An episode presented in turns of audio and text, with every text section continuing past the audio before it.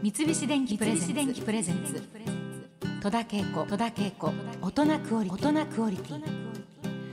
今週の大人クオリティは世界遺産にフォーカスしてお送りいたしますいいですね。世界遺産あのもう全部行きたいと思ってるのに行けないですよね。もう生きてる間に全部なんてとてもじゃないけど無理なんですけれども。そもそも世界遺産って私の子供の頃にはなかったんですよね。そんなことすら私は知りませんけれども。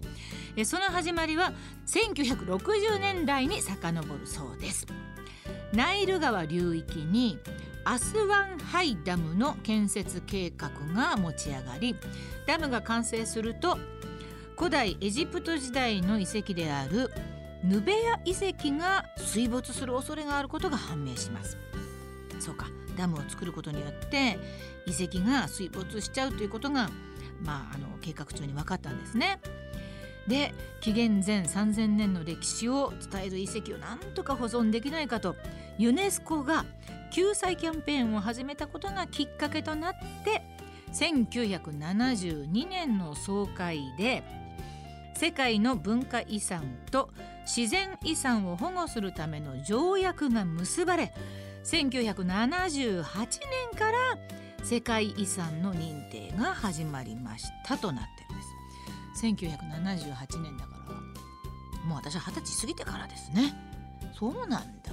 意外に歴史はそんなに古くはないんですね。相当昔からあるんじゃないかと思ってたけどそうなんですね。そしてその第1号となったのはドイツにある北ヨーロッパ最古の教会アーヘン大聖堂やガラパゴス諸島。アメリカのイエローストーン国立公園など12件これが第1号となってるわけですね。でその後10年間の間にエジプトのピラミッドやフランスのモン・サン・ミシェルアウシュビッツ強制収容所。えー、それも世界遺産なんだね。レオナルド・ダ・ヴィンチの最後の晩餐があるサンタマリア教会とドメーニコ会修道院など。まあ私たち、まあ、皆さんがよく知っているものが登録されていきました。現在ですね世界遺産には3つの種類があります。まずは文化遺産。インドのタージマハルやドイツのケルン大聖堂など普遍的価値を有する記念物建造物群遺跡文化的景観など。景色ですね。そういったもの。で日本では1993年に法隆寺地域の仏教建造物と姫路城が国内初の世界文化遺産に登録されています。これは行ったことありますね。えたまたま行ったことあるっていう。ああそうか。うん国内にもあるんですよいっぱいね。そして2つ目の世界遺産は普遍的価値を有する地形や地質生態系絶滅の恐れのある動植物の生息生育地などを守る自然遺産。なるほど、えー、私こんなことすらもよく知らないで。文化遺産とそしてこれが2つ目の自然遺産ということになりますね。えタンザニアのキリマンジャロ国立公園や中国四川省のジャイアントパンダ保護区など。日本にもありますよ自然遺産。1993年に屋久島と青森と、えー、秋田の白神山地が自然遺産に登録されたほか知床と小笠原諸島も自然遺産に登録されています。行ってる行ってる。一個だけ行ってる。知床だけ。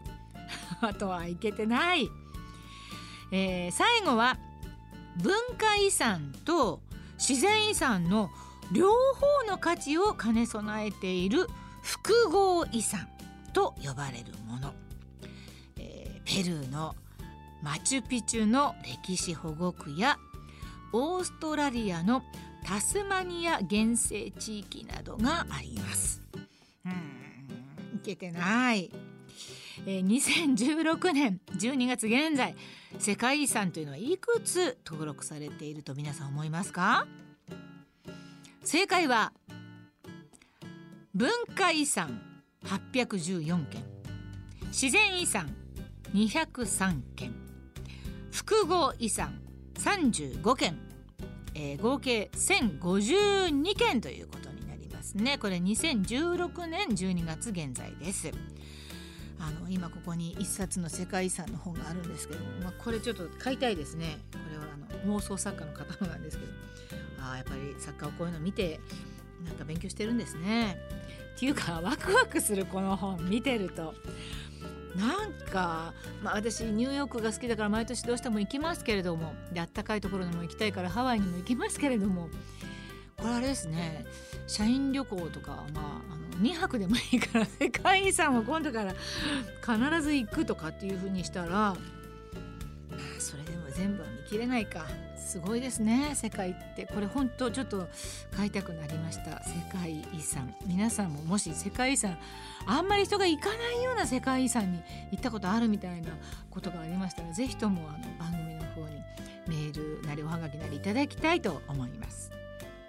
現在世界中に1,000を超える世界遺産が登録されていますが決してこれ簡単に登録できるわけではないんです。その辺はあの日本のね遺産を登録する時によくニュースで流れますから皆さん事情は分かってると思いますけれどもまずですね世界遺産に登録したいリストを作りいろんな条件が整ったものを世界遺産委員会に推薦します。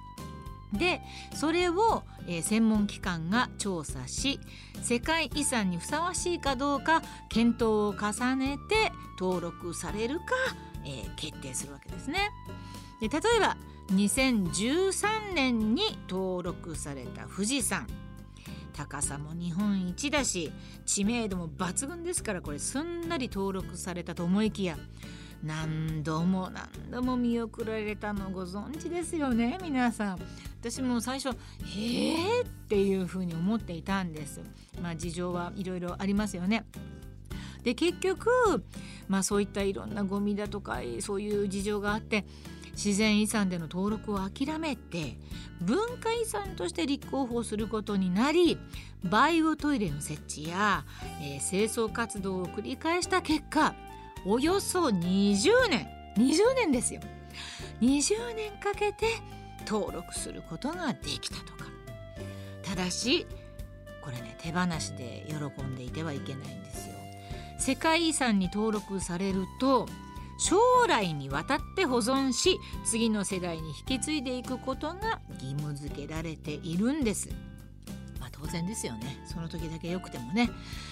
世界遺産を見に行く時はですね是非あのその遺産を自分も守るんだっていうなんかもうそういう意識を持つことも大切ですよね。もうゴミなんてもう持ってのほかですよ。